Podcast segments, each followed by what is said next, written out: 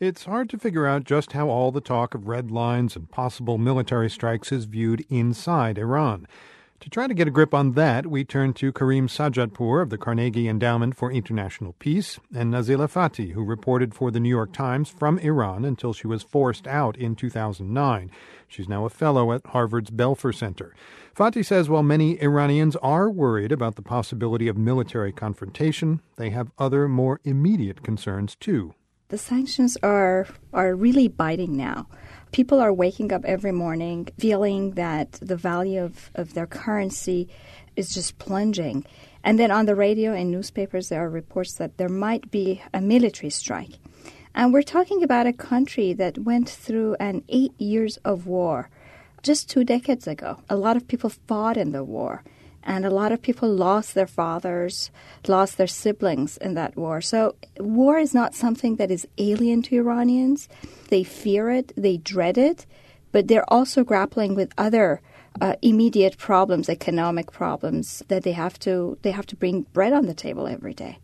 Karim, who who do you think people blame for this? Iran is a population of over 75 million people, so it's very difficult to generalize. But I've often found that when people's uh, economic prospects deteriorate as a result of sanctions, it tends to accentuate their existing political views. Meaning, if you're a supporter of the government and your life has been made more difficult by sanctions, you have just one more reason to dislike the United States and blame it for Iran's economic travails.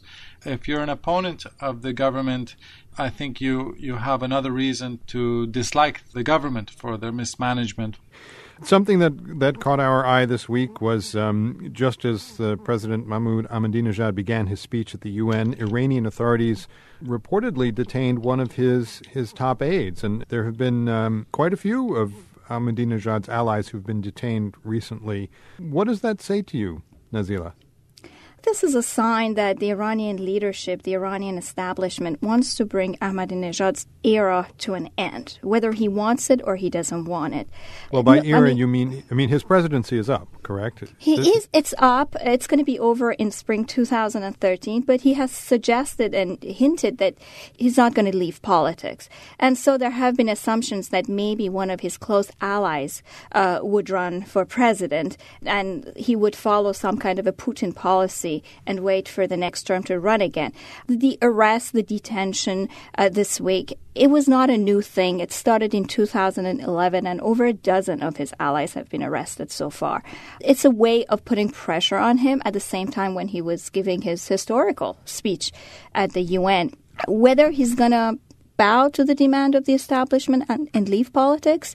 We don't know. Uh, that's something that we have to wait and see. He has threatened several times that if push comes to shove, he's going to reveal uh, state secrets to stay in power.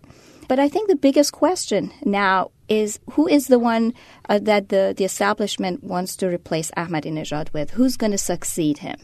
And what direction the country is planning to move? Because I think you can only compare Iran's situation now uh, with its with the situation in 1988 towards the end of the war. Iran has never been so isolated, economically in a bad shape, and internally fractured as it is today. Would you say it's it's ripe for change?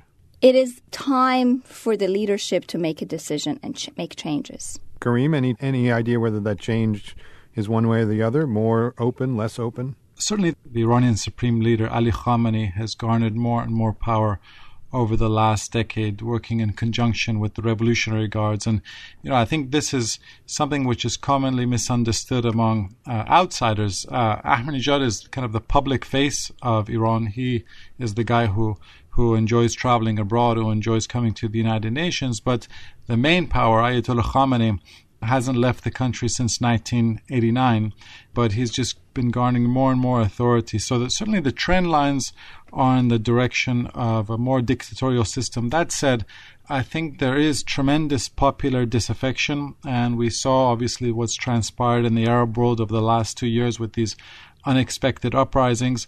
I, I don't necessarily envision that same outcome in Iran. That said, you know, I always go back to this old adage from Trotsky, who was talking about dictatorships, and he said that while they rule, their collapse appears inconceivable, and after they've fallen, their collapse appeared inevitable. I, I guess I, I still don't understand from an Iranian perspective, from the people in the country, and I understand there's 75 million and there's no single voice, but there must be a lot of frustration with the way things are going. How might public opinion there move the next government one way or the other? Well, I think that you have a population which, as Nazila was saying earlier, they experienced one profoundly disillusioning revolution. So, people in Iran, the word revolution doesn't have um, romantic or positive connotations in Iran the way it's perhaps it does in the Arab world. And they've seen that this regime uh, is very willing and able to use overwhelming force to maintain order.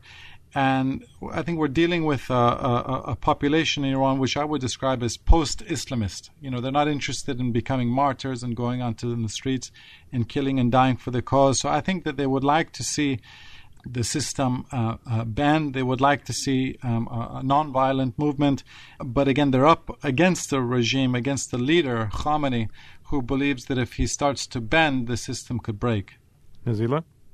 Um, I want to agree with Karim, but what would also like to add that Iranian people have acted very unpredictably in the past. When they came out in 1997 in such great numbers and voted for the more reformist president. Nobody was ex- expecting it. And again, in 2009, before the election, nobody was expecting people to be steered into such outpouring of emotions. And then they came out in huge numbers to vote for, again, uh, the, the more reformist president the only candidate who was more reasonable compared to Mr. Ahmadinejad before the elections.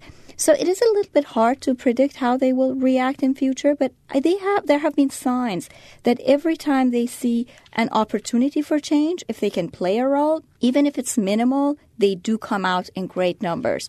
It's hard to say. For the time being, since 2009, since the very repressive uh, repression, they have sort of embraced pacifism. They're sitting back, they're waiting to see what happens. But you never know. Maybe in during the presidential election in 2013, they see the opportunity and uh, pour out on the streets again. Nazila Fathi is a fellow at Harvard's Belfer Center, and Karim Sadjadpour is with the Carnegie Endowment for International Peace.